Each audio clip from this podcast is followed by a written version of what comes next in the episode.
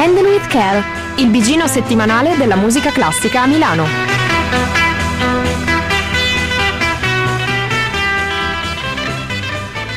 Giovani radianti, radiosi, radioascoltatori di Radio Statale, sono le 21 spaccatissime e come ogni lunedì questo è Handle with Care. Io sono Silvia e vicino a me... Scusami. Cioè, no, già non ne potevi più di sentire la mia simpatia Tito! voce. Ecco. Così, Basta. stai in compagnia. Così ehm, tutti mi, mi parlano sopra, no?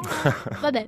Comunque, siamo qui. Ovviamente avete capito che Chiara, ai noi, eh, non c'è stasera. Purtroppo lei tiene impegnata della musica irlandese. Infatti l'ho appena abbassato il microfono.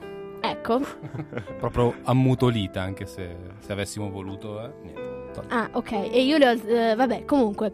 E quindi la salutiamo. Se ci sta ascoltando, probabilmente no, perché sennò, se avesse tempo di, ascol- cioè, di, di- avesse tempo libero, sarebbe qua. Avrebbe fatto anche il piacere. Però vabbè, poi ascoltando il podcast farà- le farà piacere che l'abbiamo salutata. Ciao, Noi Chiaretta. intanto però, ehm, dai, partiamo subito con, con la nostra settimana di concerti, con i nostri begli ascolti e via via via. Andiamo a ballare.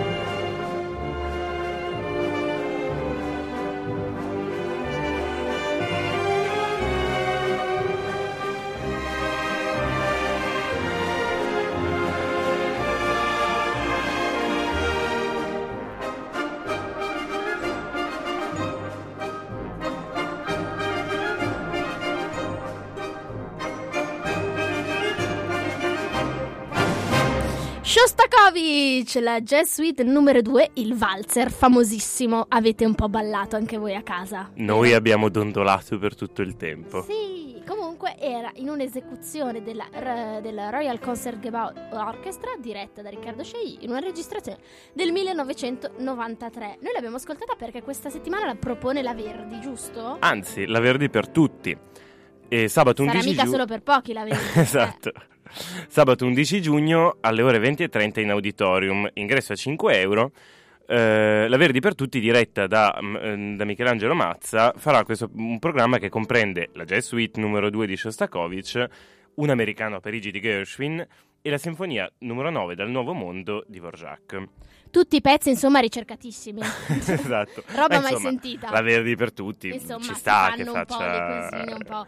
Eh, Esatto. Però ci sta comunque, sono cose, son cose belle, insomma, di- al di là del fatto che siano molto molto molto famose, ci sarà un motivo per cui è, be- è sempre bello riascoltarle. Ehm, che fai? Ci racconti qualcosa su questo pezzo così famoso famoso, di cui però magari... È un insomma, pezzo famoso famoso che però è pieno di lati oscuri, partendo dal titolo. Perché Jazz Suite numero 2 banalmente non è il suo nome. Lo conosciamo in questa, in questa maniera, ma in realtà la Jazz Suite numero 2 fu un brano che, che Shostakovich scrisse nel 1938 per, ehm, per la neonata ehm, Orchestra Nazionale Jazz del- delle Repubbliche Sovietiche. Che tra l'altro di cui ho- sono andato a cercare dati, ma purtroppo non ho trovato nulla. però Mi sarebbe molto piaciuta. po'- Però, eh, appunto, però sembra jazz e Unione Sovietica sono due È, parole. è che- strano, è Esatto. strano. In epoca staliniana, tra l'altro. Sembrano due, due parole che, boh, se- due rette che non si incontreranno mai. Invece, evidentemente. E invece gliel'avevano fatta funzionare, evidentemente. Ma forse non così bene perché la partitura della originale Jazz Suite numero 2 venne persa durante la seconda guerra mondiale e nessuno si occupò mai di ritrovarla. Nel 56 o giù di lì, ehm, ehm, Shostakovich scrisse una, mm, questa suite per orchestra della varietà che poi passò col nome di Jazz Suite numero 2. Ancora nel, nel 91 co- l'opera venne registrata dall'Orchestra Reale del Concertgebouw, diretta da Chailly nella, nella registrazione che abbiamo sentito. Registrazione che diventa molto famosa perché è presente nella colonna sonora del film di Stanley Kubrick, Eyes Wide Shut, per i titoli di testa e quelli di coda. Nello stesso 99 eh, venne ritrovata una riduzione pianistica dell'originale Jazz Suite numero 2 che contiene il famosissimo valzer che abbiamo appena sentito e venne riorchestrata e, mm, e, insomma venne data una nuova esecuzione pubblica di quella che doveva essere la- l'originale Jazz Suite numero 2. Quindi questa qua che abbiamo sentito a volte viene chiamata eh, Jazz Suite numero 2, a volte viene chiamata Pseudo Jazz Suite, a volte viene denominata col suo titolo originario che è Suite per orchestra di varietà. E Quindi, insomma, c'era un po' di confusione, però l'abbiamo chiarita. L'abbiamo, sì, siamo stati bravissimi. Abbiamo Noi, fatto- eh. sì, noi so- l'abbiamo Soprattutto noi, questo pomeriggio abbiamo scoperto queste, queste belle cose di Shostakovich. Shostakovich, che come mi piace ricordarvi, è l'Harry Potter della musica classica. Comunque, Esatto. è uguale, manca solo la. Adesso vi postiamo una fotina di Shostakovich, Ah, trattino eh. Harry Potter. Ehm, che facciamo? Andiamo avanti con un altro Andiamo ascolto? pure avanti con un altro ascolto. Dai, sì. Anche Fa- no, vogliamo fare un po' di melina su No, no. Shostakovich. No, dai, andiamo avanti. Sempre a proposito di danze.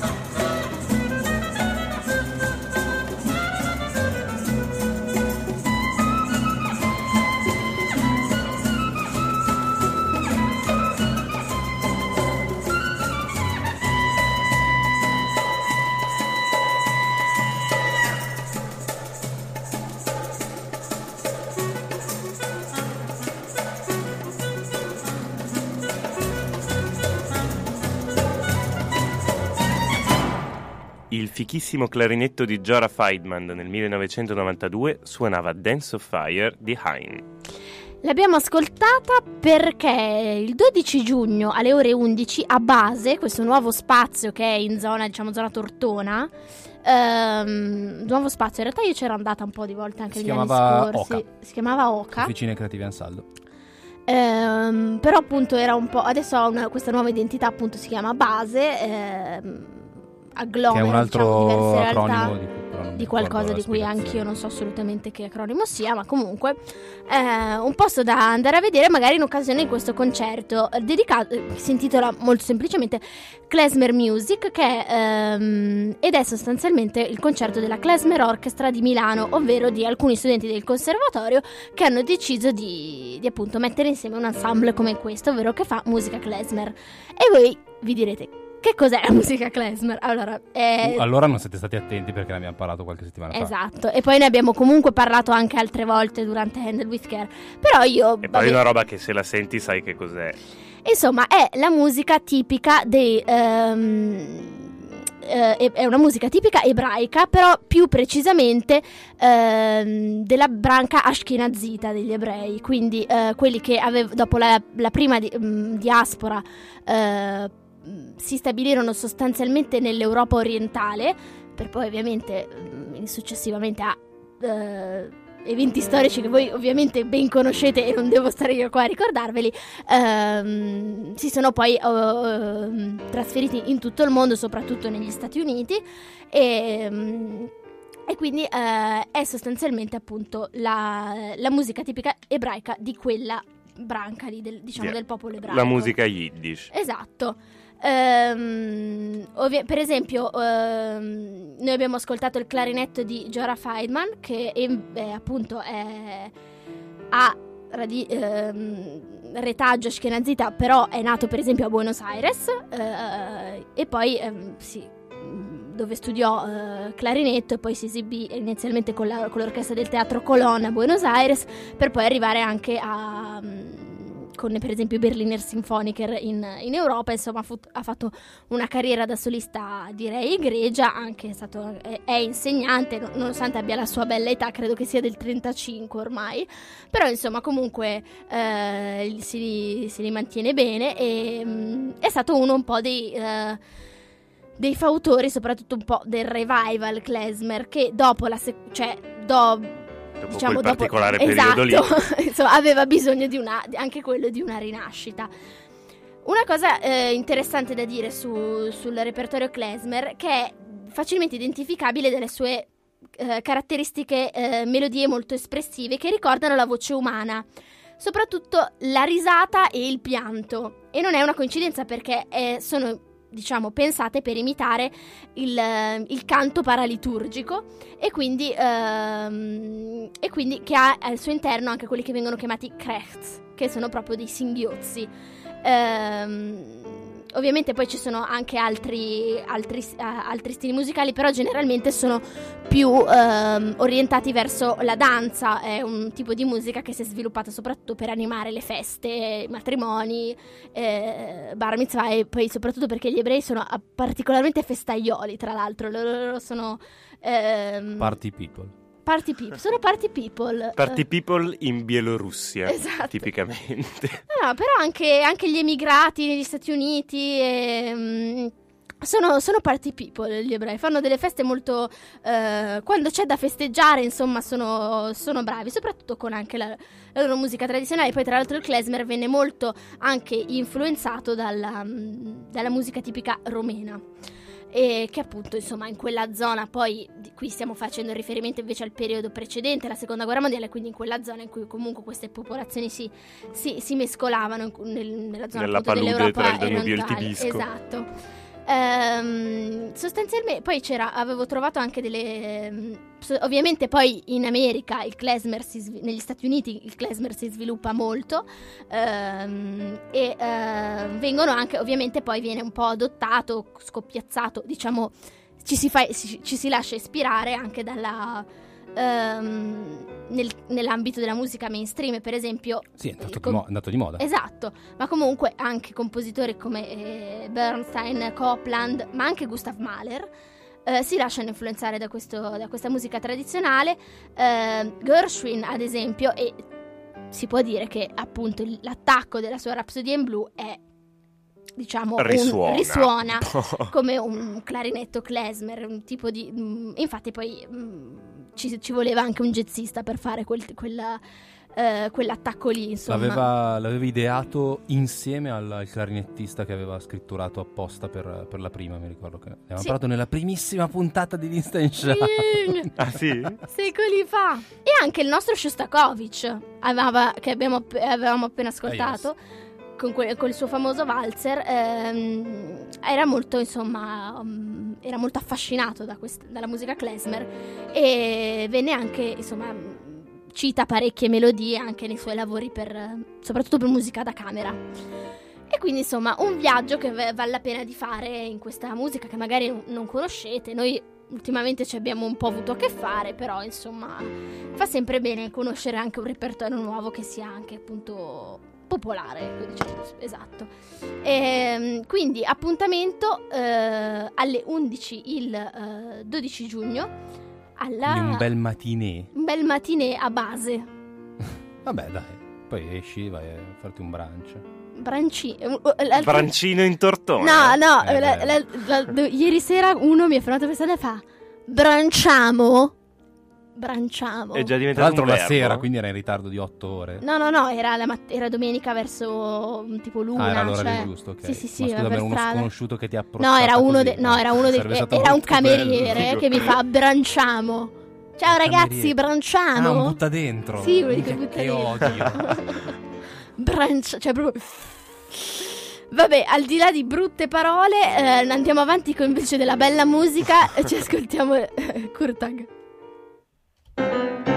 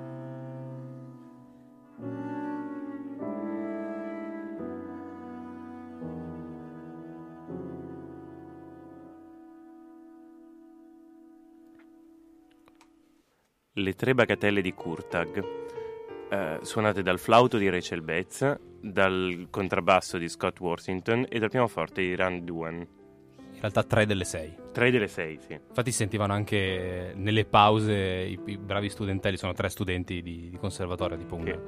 un concerto di fine conservatorio, che giravano le pagine e si risistemavano. Ragazzi, YouTube offre tanto. E quindi Anche, Eh. eh, sì.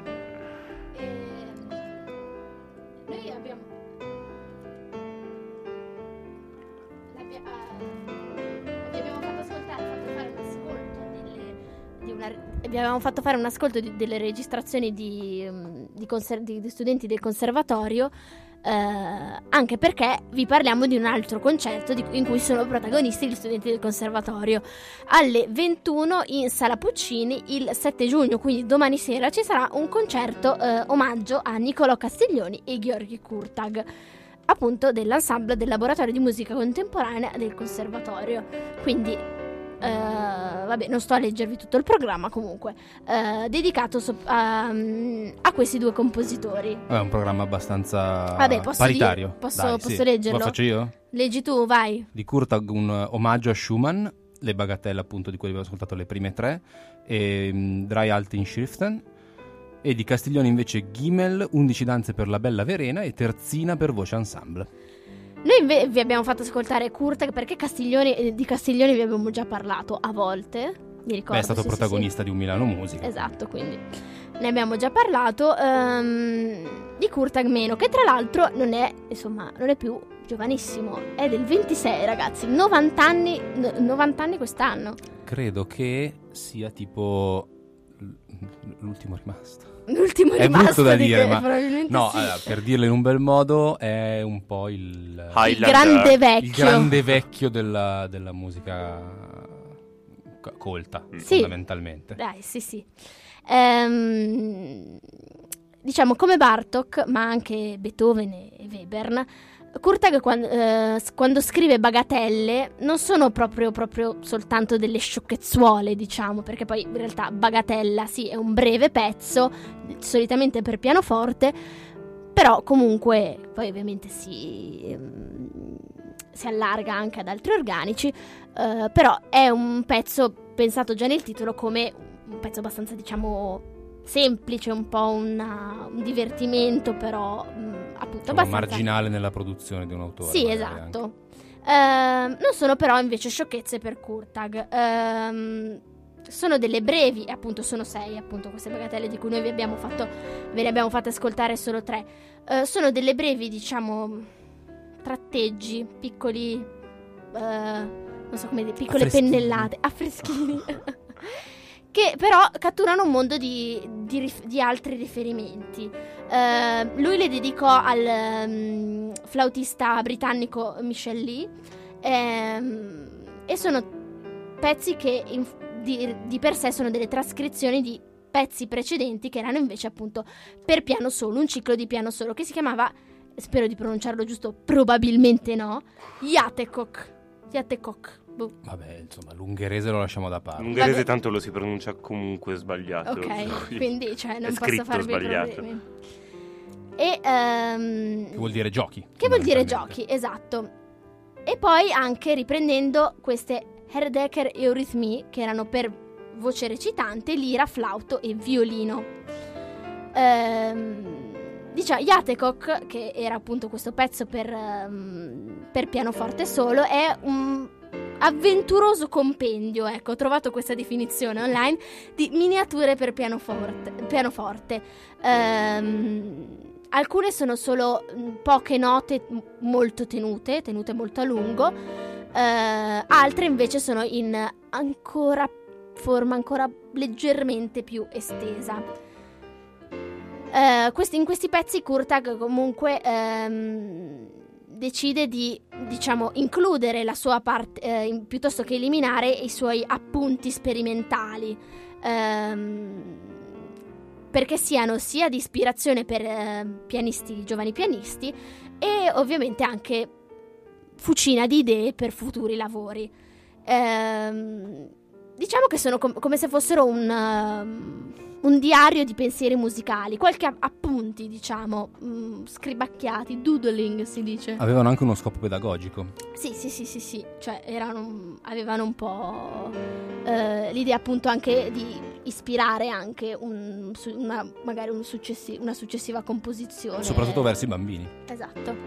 E, e quindi questo, sì, esatto, avevano questo, ehm, diciamo, senso pedagogico e ehm, che riguardando anche un po' ai, ai suoi due maestri, che era appunto Bartok e Veres, che sono, cioè, Veres è stato concretamente il suo maestro, Bartok insomma è stato il suo maestro, tra virgolette, diciamo, eh, nel senso che a lui si, si è ispirato nella sua formazione.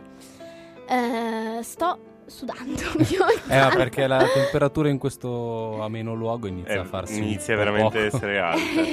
No, tra l'altro questi Yate, Yate Koch, sì, Yate che Koch. hanno anche avuto una genesi particolare perché li ha scritti durante un periodo di anni abbastanza lungo, nel senso che ha scritto i... ha incominciato a scrivere nel 73, Kurtag, e finora ne sono stati pubblicati otto volumi di questi piccoli abbozzi, appunto... Questi- questi schizzi, questi questi, appunti. questi appunti per- con, con un intento esplicitamente educativo, pedagogico per giovani musicisti. E I primi, dunque, 3, 6, 7 volumi sono per piano solo e altri invece sono per piano a quattro mani oppure due pianoforti e hanno avuto appunto una genesi un po' particolare perché lui se li ha trascinati negli anni, nonostante siano appunto brani molto brevi, uno dice vabbè, fai una bozzina, fai un tratteggio, Sì. basta, è fatto, pubblica lo che c'è. E invece per E invece accorparli no. e per comunque anche su fa, vedere anche come su brani brevi e pensati anche per un pubblico magari per un pubblico eh, utenti magari Sì, giovani esatto, cioè, comunque il, il studenti. compositore esatto il compositore eh, non è che prende butta lì e to E dice, to, faccio il quadernetto to per i- editore vendi il quadernetto per i bambini che Così. imparano il pianoforte e Esatto. ci faccio su un po' di soldi. In tutto ciò, però, Kurta continua a, a accumulare, eccetera, si trascina le sue composizioni e non riesce a comporre l'opera che gli è stata commissionata dalla Scala, fin de partì. Bravissimo. Che intanto noi siamo rimasti qua come delle pere cotte, diciamo, uè, Gheorghi, ma sta opera dov'è? Non spettem, ma Eh, ho capito che la, eh, cioè, eh, fa- fare affidamento su uno su- con tutto il rispetto per carità, però lui c'ha anche 90 anni, eh, ragazzi, cioè non è che tipo, secondo me, eh, insomma, dai.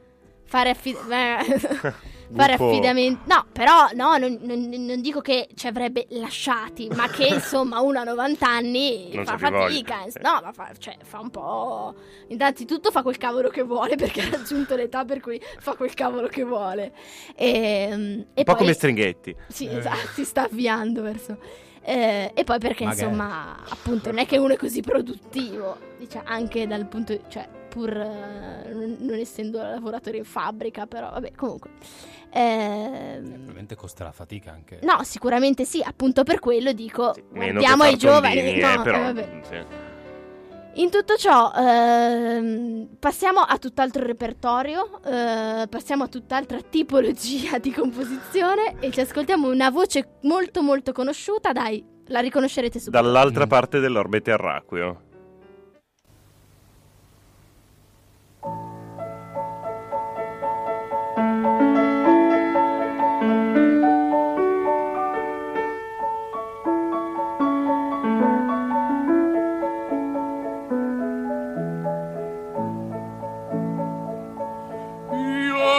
Seguì come ride di pace lungo le vie del cielo. Io ti seguì come un'amica face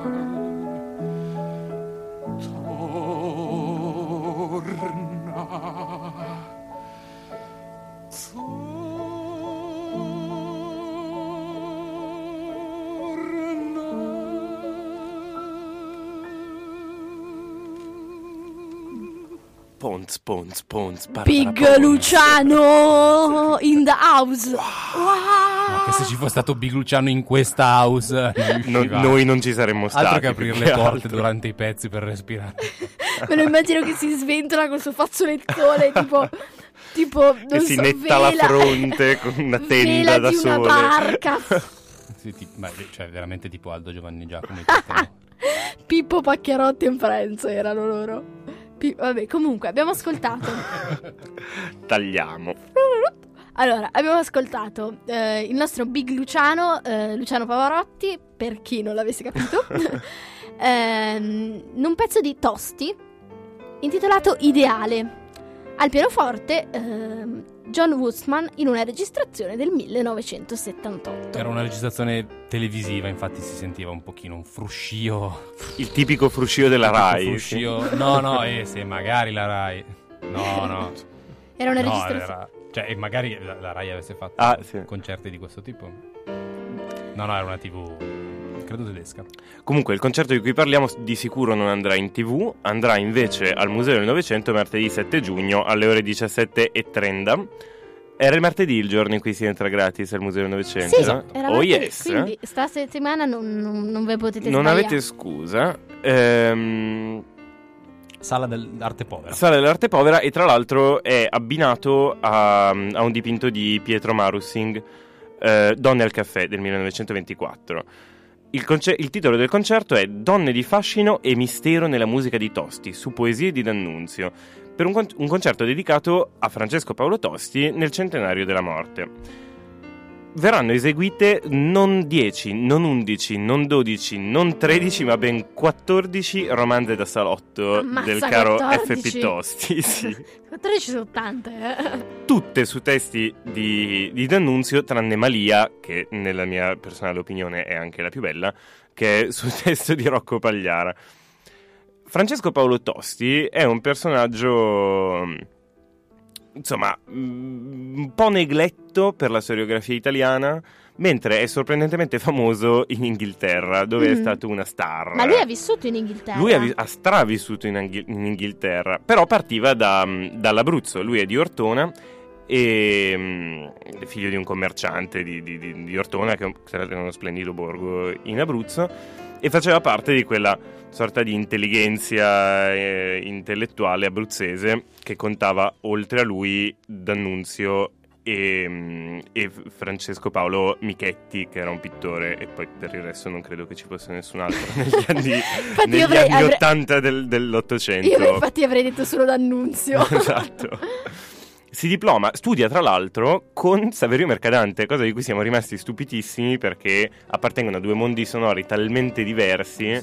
Dici, o Mercadante ha vissuto 140 O Mercadante era anni, vecchissimo, oppure Esatto. l- l- Tosti è nato prestissimo rispetto a quello che ha lavorato da non ha vecchia. neanche vissuto così a lungo, perché ha vissuto 70 anni. Esatto, per cui sono le categorie della mente che ci fregano. Comunque studia a San Pietro Maiella a Napoli eh, con, con Mercadante e si diploma nel 1866. Dopodiché inizia a lavorare organizzando spettacoli e dirigendo opere, insomma fa un po' il- l'impresario, la Mhm. lavoricchia per gli impiegati della butta nella- ferrovia adriatica Ah, seguendo i lavori tra Ortona e Ancona. Poi si trasferisce a Roma e incomincia a cantare.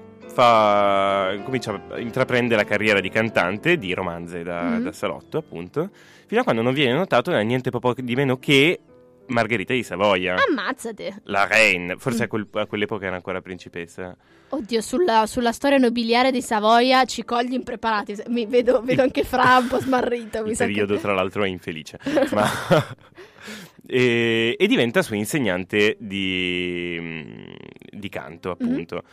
Dopodiché, ehm, niente, stando alla corte dei, dei- dei Savoia eh, di Roma, che va detto che non è che fosse una delle corti più illuminate dal punto di vista culturale, però comunque era una corte europea, si fa notare eh, da una serie di signorine inglesi che lo convincono ad andare in quel di Londra. Ma e alla fine, era belloccio anche. Ma pe- mh, sì, dalle foto non sembra un brutto. eh, Adesso Andiamo subito a vedere. Andiamo subito a vedere. Per le foto la- sono tutte in, in- in età, quelle che ho visto io sono tutte in età abbastanza avanzata, per cui non. Eh, Eh, però uno dire. che insomma, se invecchia bene. In naftalina poi rendeva hipster anche lui? un po' hipsteroso? Beh, raga, anche perché il mondo hipster è abbastanza fin da siècle. Eh, Eh, Esatto. lui, Eh, appunto, Londra Eh vittoriana, beh, dai. Con sta bombetta lo vedo qua. molto inglese. Eh, si era, si era adattato alla moda inglese. Eh sì, infatti divenne grande, ebbe un grande sostenitore del Lord Major di, di Londra ed entrò nella, nella corte della regina Vittoria, che lo prese anche lei come, sua- come suo maestro di canto. Piaceva alle regine. Piaceva alle regine Mm. e a tutte le dame perché e da quel momento ebbe un successo incredibile, venne pubblicato, stampato, ristampato e tutte le signorine inglesi in salotto si cantavano le romanze del Tosti, rigorosamente in italiano. Vabbè, ma è chiaro, Vabbè. parlavano d'amore. Mm. Erano Abbastanza semplici, semplici, sì. Erano semplici, semicaste e, Sì, e semiamorose. quel- con quel minimo di cromatismi che le faceva sembrare un po' esotiche, Esatto. ma ovviamente non esagerava mai nulla e quindi Tac. era quel giusto mezzo. Era quel successo commerciale lì.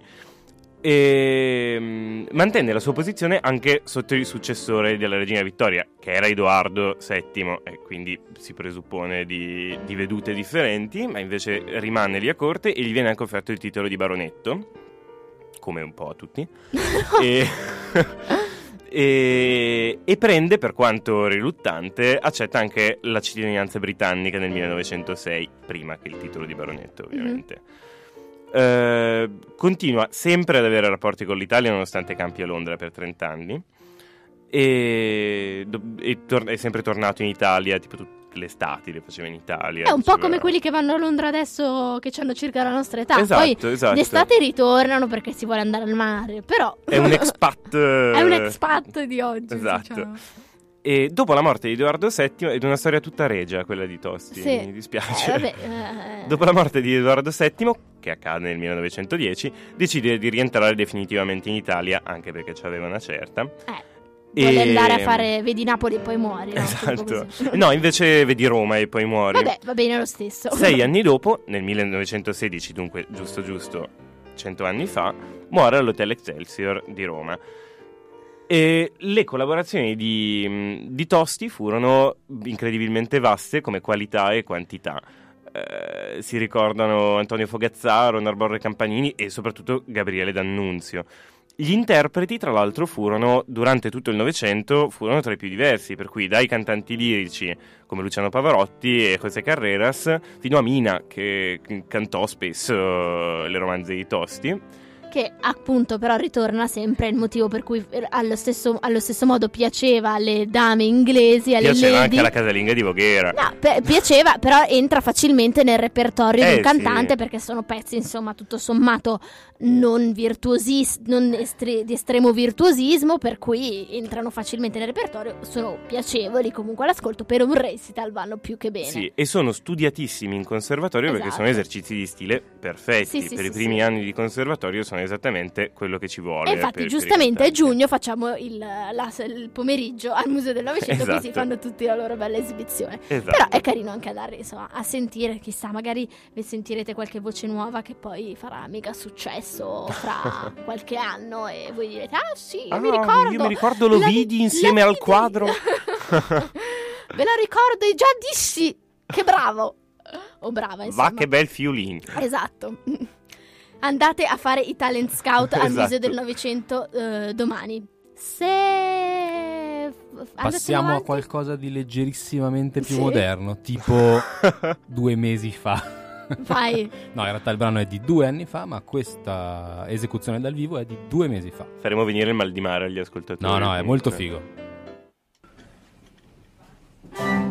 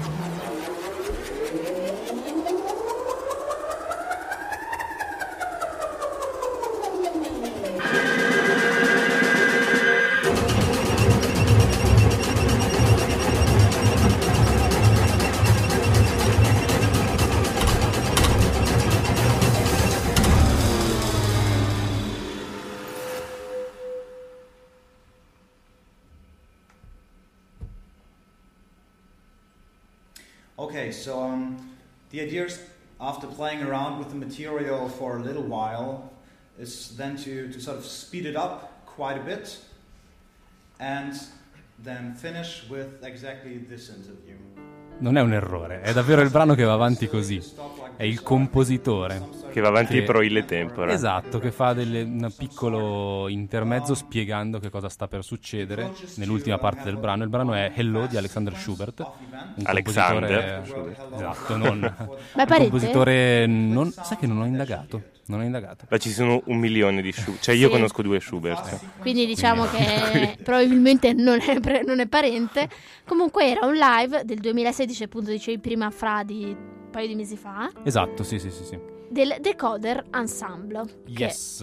ehm, Non sarà l'ensemble che lo eseguirà, ma eh, questo ensemble invece che lo eseguirà a Milano il, il 13 di giugno alle 9.30 di sera alla Palazzina Liberty sarà la Black Page Orchestra in un concerto intitolato Black Snow Falls che oltre a questo brano di Schubert appunto Hello che chiuderà la serata eh, vedrà l'esecuzione anche di altri brani tutte prime italiane e tutti brani soprattutto che eh, vedono a livello nativo una cooperazione tra una interazione molto profonda tra eh, contributo video e contributo musicale.